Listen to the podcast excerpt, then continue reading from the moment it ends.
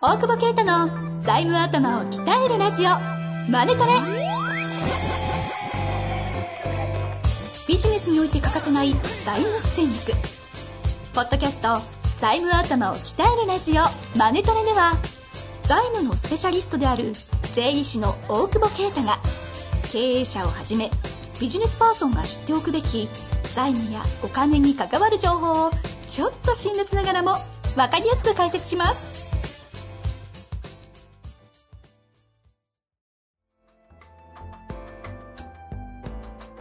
こんにちは、遠藤和樹です。大久保啓太の財務頭を鍛えるラジオ、マネトレ。大久保先生、本日もよろしくお願いいたしまお願す。いします。さあ、やりましょうかね。なんでそんな、え疲れてるの ちょっと疲れ、忙しすぎんじゃない年末きつくないですか年末きついよね。年末ちょっとやばくないですかなんだろうね。スケジュールがえぐく、えぐくないですいやなんだろうーね。ねなんです1月のさ、頭って開くじゃん。秋はく、あそこ。あそこに入れてほしいんだよね。そこね。 なんかね、別に4日からアップないじゃん、4日とか。です。ね。そこでいいのよ。いいの。にね。なんなんですかなんだろうねなんなんですかね。まあ、日本人だよ ね。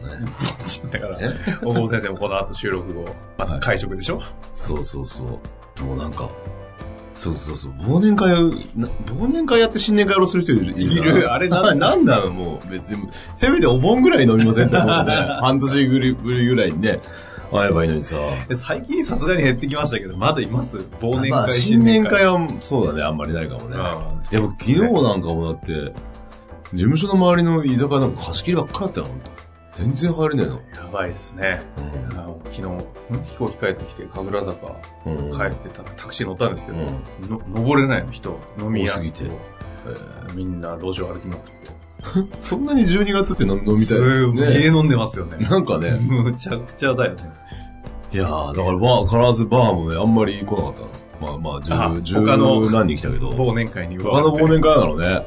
そういう金こと。曜日にやっちゃダメだな、やっぱ。え、でも十何人も来るんですかまあでも、よ、まあ冷静に考えるとそれぐらいしか対応できないけどね。 ね、広さ的にもそうです広し。占い師がいるからさ。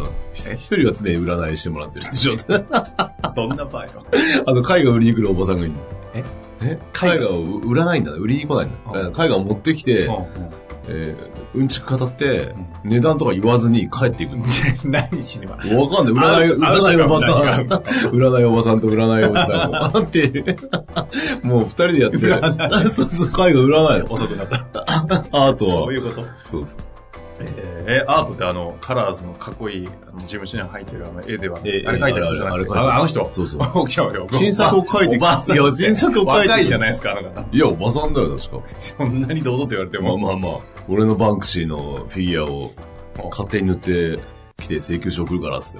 え、バンクシーバンクシーのフィギュア、あの、バンクシーのフィギュアなんか持ってましたよ。持ってる持ってるフラワーボマー。マジでうんそれを、それだけでもプレミアついてるのうに、それをなんか塗りたくってきて、いや、それプレミアムなくなっちゃってんじゃん。いやでもすげえかっこいいよ。えそれ見たい。ねこうした楽しみです写真送ってください。はい。そろそろやりましょうか。そうだね。 ちょっと年末だから浮かれいてるやですね、じゃあ行きましょうか。えー今回ですね、会計士27歳の方からご質問いただいております。おちょちょ ちょ、今、はい。スタはい。ート、ちょ、見してめっちゃかっこよなんですけどかっこよめっちゃかっこよくない。うわ、なんか、バンクシーに岡本太郎とかちょっと、そうそうそうそう憑依して、だってそれな、何のマークですか穴って言ってたからね。何こ入れたいでしょつ って。れ。バカだろ原型なくなっちゃう。ないいやないない。ひどいよね。かっこいいんだよ。ーバンクシーのスタイルもちょっと奥久保啓太さんに近いところありますからね。えかっこいいですね。いや、それめっちゃ欲 しい。えでしょ ?40 万で言ってあげでもそれ40万超えてさ、楽しいそうですよね。る。ねこれかっこいいよね。これ、まあやりますか。やりますかはいはい。次出さないでくださいよはいはいもうわかりましたいき ます。えー会計士27歳の方からおごー質はい問はいはい。うん来ております。はいはい。えー悲しき会計人生を聞きました。おーありがとうございます。ラップですかラップじゃない。ラップじゃないフォークソング。フォークソングの方か。えー笑いながら聞いていましたが、意外と本質的で、まさに働きながらももんと感じていることを言い当てられ、悲しくなり ました。ディスを楽しんでいた、いいたつもりですが、幸せって一体何なんだ幸せって一体何だが刺さってしまいました。おー30歳くらいまでに独立を検討していますが、大久保先生は実際独立してみていかがだったでしょうか独立するまでにどんな経験を積んでおけばいいと思いますでしょうかよろしくお願いいたします。なるほど27歳の27歳会計士ですでねも、。悲しきがさ、あのさ、ラップは多少、ちょっとパ、一発ぐらいディスク返されたけど、はいはいはい。フォークソングは意外に Facebook でなんかさ、おじさんたちがよくわかんないコメントいっぱいしてんだよね。どういうことあの、プラスですかよくわかんない。やりたいことをやればいいだけだよとか。いや、わけわかんない。何何 やりたいと感じることを実際にやってみれば良いだけの話だよ。ウインクみたいな。怖い。あと、怖いなんか、なんかこれベトナム語よよくわかんない。なんかベトナム人とか誰いいねしてんだよね。もあと嫌ならやめてしまえ。先生はのんきだなっつってね。うもディスられたり。うああ、それはディスタンス。それディスでしょうね。でもそれなりあの、カラーズの Facebook ページ。そうそうそうそうへーそんな無駄などない日々、これ、研鑽の時。何も起こらない方が不思議だし、ベストではありませんか。はてな、驚いた顔、びっくりマーク、はてな、はてな、びっくりマーク、びっくりマーえそ れ言い言う必要ありまク。いすや、俺すごいな、俺と 思って。どういう、こう、なんだろうね、もうシャブやってんのかすごい。なんか変なもん聞な。よいくてわかんねえなとと思って。ああ、でもそれだけやっぱりそんな中、何がね刺さったんでしょうね。ヒットしてくれればよかったけど、会計士にね。ヒットね、したからね質問いただいて。なんだっけ、質問だからら独立をしたいんだ。い頑張って。以上言ってダメです。具体的なや いつ。や、もう忘年会あるからさ。 あと1時間あるから、まだ大丈夫。はい。えっと、えー、あー、まあ、そうそう実だ際ねで。も大久保先生独立したのはいつでしたっけ以前どっかの回でちょっとだけお話ししましたよね。そうそうですね。まあでも改 めて。 2011年ですね。じゃあ何よし、わかんないけど独。立したの。なんでいつでしたっけ ?2011 年さ。なんであの、でななんでだよ。いや、な、まあ、何年前 ?7 年前ね。そうそうそう7そう年前。はいや、だからほら、3年後に聞く人もいるでしょい。いや、これがさ、55歳で独立したのかさ、30でしたのかってだいぶ違うじゃないですそうか。そう、30歳の時ね。 30歳の時ね。そうそうそう。あの2011年。 2011年ね2011、 311を見てね、俺も社会に貢献しようと思ってね。絶対嘘です。嘘だよ。ストーリーをもう ゆ歪むのやめてください。なんで、えっと、だからそう、会計士の方結構相談受けるけど、やっぱあの、税務がね、できてないのが結構きついかなとは思うんだけど、独立って言っても。ああ、ほうほうう。ん。まあまあ、独立って何を持ってるかもわかんないけど、その、会計士で独立してるって言って、監査法人のバイト、監査法人のバイト時給高いんだよね。だからそれだけやってるのに独立してるみたいに言ってる人も、ただのフフリーターじゃんと思ってるんだけど、俺は。どこ、どこの仕事を監査法人の仕事をあバイトできる。できるんですそかうそうそうへ。えその時給高いから。下請け的な感じで。下請けそうああああああ最近で会計事務所やってますって言われたもんね。フリーターって言うんですよね。 言わない。あ、やべえ、おいです。いですですはや、でもそうだよね。いはい。でも、この間ほら、その開業塾って言ってなんか税理士になりたいみたいな。うんあ、なりたいじゃん。税、独立したいみたいなところ行った時に、あいくつだったかな ?50 ぐらいのおっさんが、あ、おじさんが、あの、あれだよ。6月に、6月かなんかに独立したけど、今のところクライアント一件もないんですよね。って言ってニートじゃん。あれ ちょっと待っディスだて、よ話が進まないんだけそど、うかデそうィスのオファレ、ディスのケーススタディやってどうするんですか 年末だからね。はいはい。ディスの極みを。で、えっ、と、まあ、まあ、どういう形で独立かがあるんだけど、あの、僕らがやったのは、えー僕らも初めは、その税務、ぜ税務顧問も通らないでいいかなと思ってたの。会コンサル会社だから。おおあ、何あの、全部の仕事しないってことですね。そうそうそう。一応税理士法人あるんだけど、はいはいコンサルだけでやろうかなみたいなのもあって。なるほど。単価の問題で、コンサルだけ財務のコンサル。だから会計士がそういうさ、財務コンサルとか CFO 的な立場でやるとかさ、はいはいそういうのもあると思うんだけど、えやっぱ取れないね。うん。え、特に中小企業とか。中小企業はやっぱコンサルに抵抗感があるよね。ああ財務でもですか財務コなンサなル。何に困ってるのか分かってないんだもん。そもそも。あ財務なのか税務なのか、ゲームなのか、いや税務なのか、何も分かってないんだあ。ふざけるな。 ああ、そういうことふね。ざけるなって。ふざけるわ。 そういう番組ださあわ。 違う。趣旨違あ、う。違う。それ、わかんないんだよ。で、わかんないから、急に言われても何に困ってるのかわかんないしあー、お金のことは税理士さんがやってくれてんの、会計士さん、税理士さんがって思ってるから、はいはいはい。そう。それで、やった時に、初め全然取れなかったけど、気づいたわけですよ。iPhone だと。 iPhone。 iPhone だと。孫正義だと。何言い出したのかと。なんだインフラ違う違う違う違う。なんだなんだ。いや、これさ、このさ、あの、iPhone ってさ、コンピューターじゃん。はいはい。小型コンピューターじゃん。そうですね。小型コンピューターだったら売れなかったよね。あカウント少なくないそういうこだと。って iPad みんな持ってるわけないじゃん。はいはいはい。でも電話だからか買ったんだよね。電話だから変え、変えたじゃん。一旦ね。そう。あこれだとあ。要は、だから税務を変えちゃえばいいんだよね、財務に。だからガラケーの状態の税務顧問を、税務財務顧問に変えちゃえば、うんうん変えるんだよ、高くても。コンサルをベッドで入れると、どう扱っていいかわかんないし、税理士の顧問はいるしうん。、あめんどくさいじゃん、二人やんの。でも、財務のことをやってくれる税理士は便利なのよ。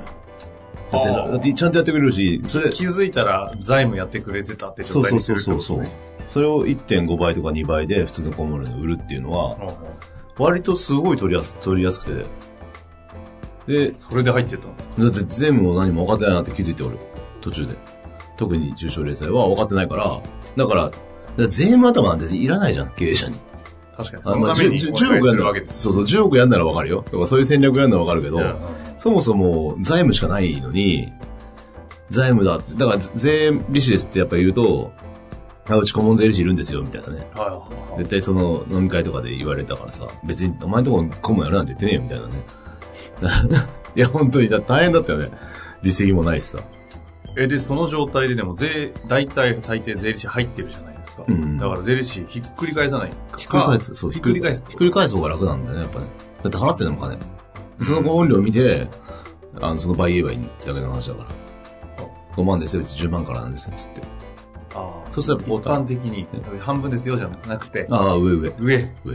なんでっていう財務ですからっていう。でみんな、え、財務って何思ですか考停止するわけですそねうそうそう。思考を止めるっていうね。うんあの、脳科学やってますから。あの、税務なんかいらねえんだっつって、はい財務だっつって、で、ざ財務ってなんだっつって、やっぱ調達して集めて、で、まあ BS が見れるんだよね、け税理士とか会計士って。うんうん。その時に、あの、決算書出してくれた時にみんな売り上げとか見て、利益でとか見て、すごいとか減ったくれたって言うんだけど、はいはい。まず BS 見て、現預金残高を見てね、その時に、大体少な少ないんだから、ほとんど中小企業、月賞の1ヶ月とか2ヶ月しか持ってないんだから、うんうん。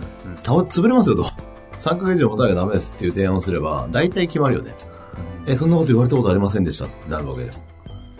そこから、そこそそ聞いていいんですか、この話いいですよえそこから、こう、税理士がひっくり返るっていうのも、そんな簡単にひっくり返るもんですかまあ、世の中の経営者の、あの、80%ぐらいは、税理士に不満を持ってる。というのが、あ俺調べで分かった。あ。いやいや、でも確かにそれまはずそうでしょうね。もう、これ、あのね5、5割ぐらいは、あの、人としてっていうところあって、はいはいはい。来ないとか、あの、なんだ、レまあレスが遅いのもあるけど、うんあと偉そうとかなんか、こ怖いとか、うんなんかそういう変えたらって思うんだよ。だから変えちゃいけない錯覚にも陥ってるんだよね。確かにうん。ね。言いにくいとかあ、あなんかあと、めんどくさい何してもらってるかわかんないから。あとね、その事業承継とかしてると、昔の先代からのとかもあったりああ、いろいそろうそうそうそうね。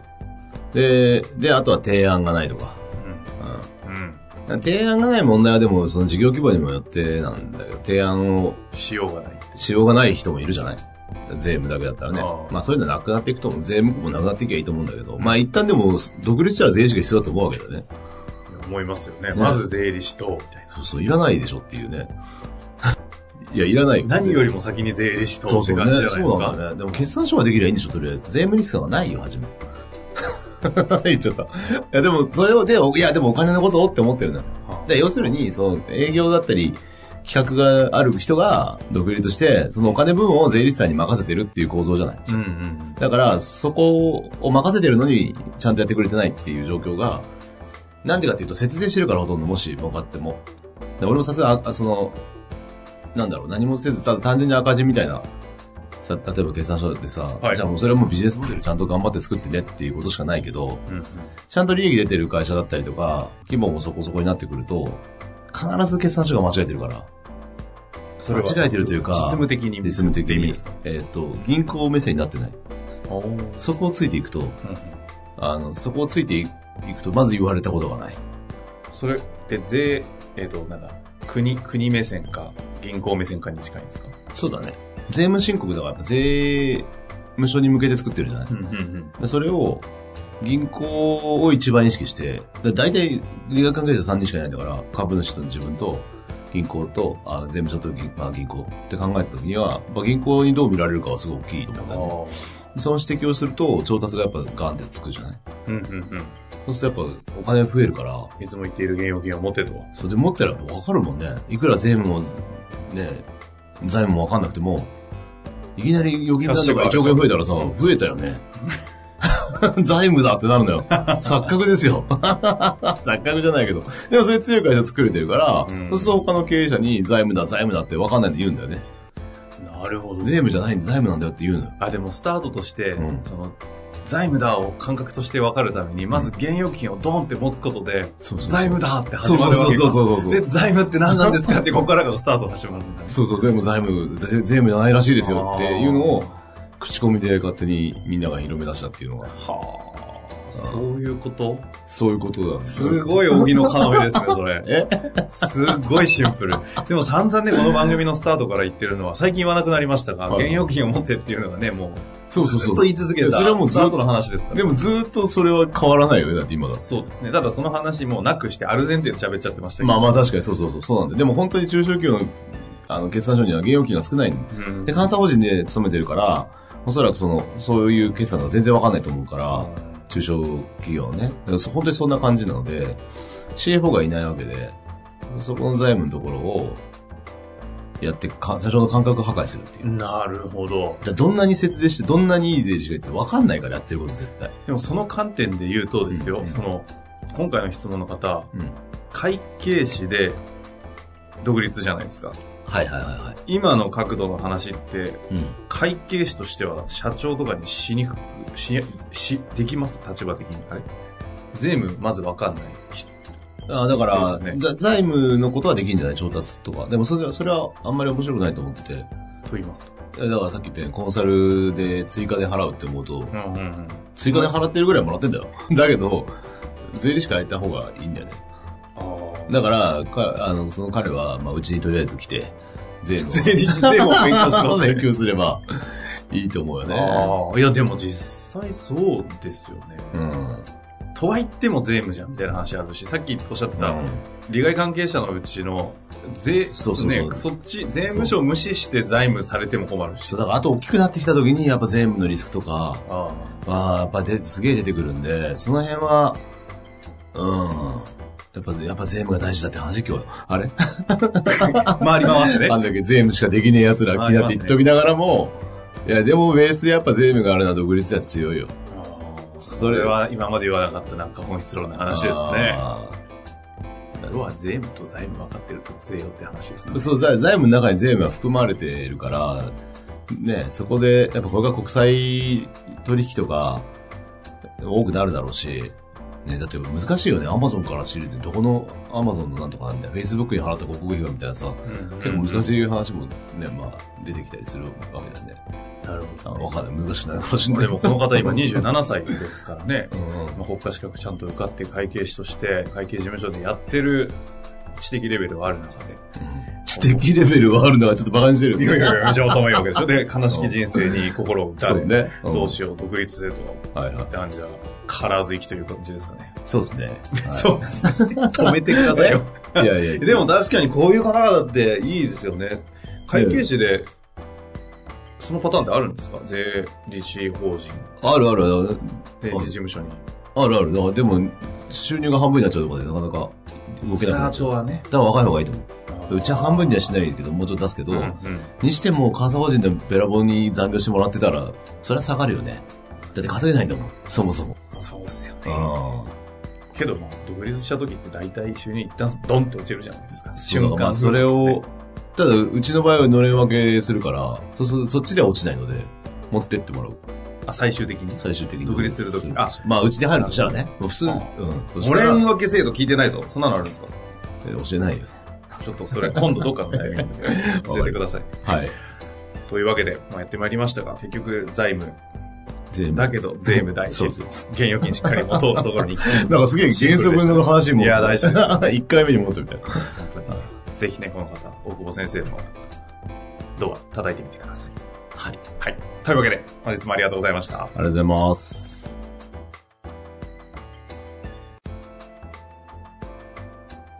本日の番組はいいかがでしたか番組では大久保携帯の質問を受け付けておりますウェブ検索で「税理士カラーズと入力し検索結果に出てくるオフィシャルウェブサイトにアクセスその中のポッドキャストのバナーから質問フォームにご入力くださいまたオフィシャルウェブサイトでは無料メルマガも配信中ですぜひ遊びに来てくださいね